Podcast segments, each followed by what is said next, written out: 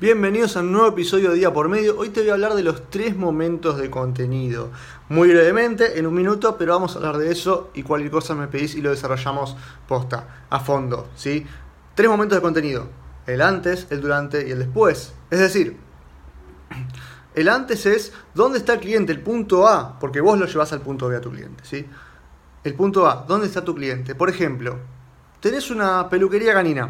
¿sí? Tu cliente obviamente es el dueño del perro, ¿sí? Tiene el perro con el pelo todo marañado, sucio, llena de pelos la casa, etcétera, ¿no? Ese es el antes. Sí, hablemos del antes. Bueno, ¿por qué tu perro está así?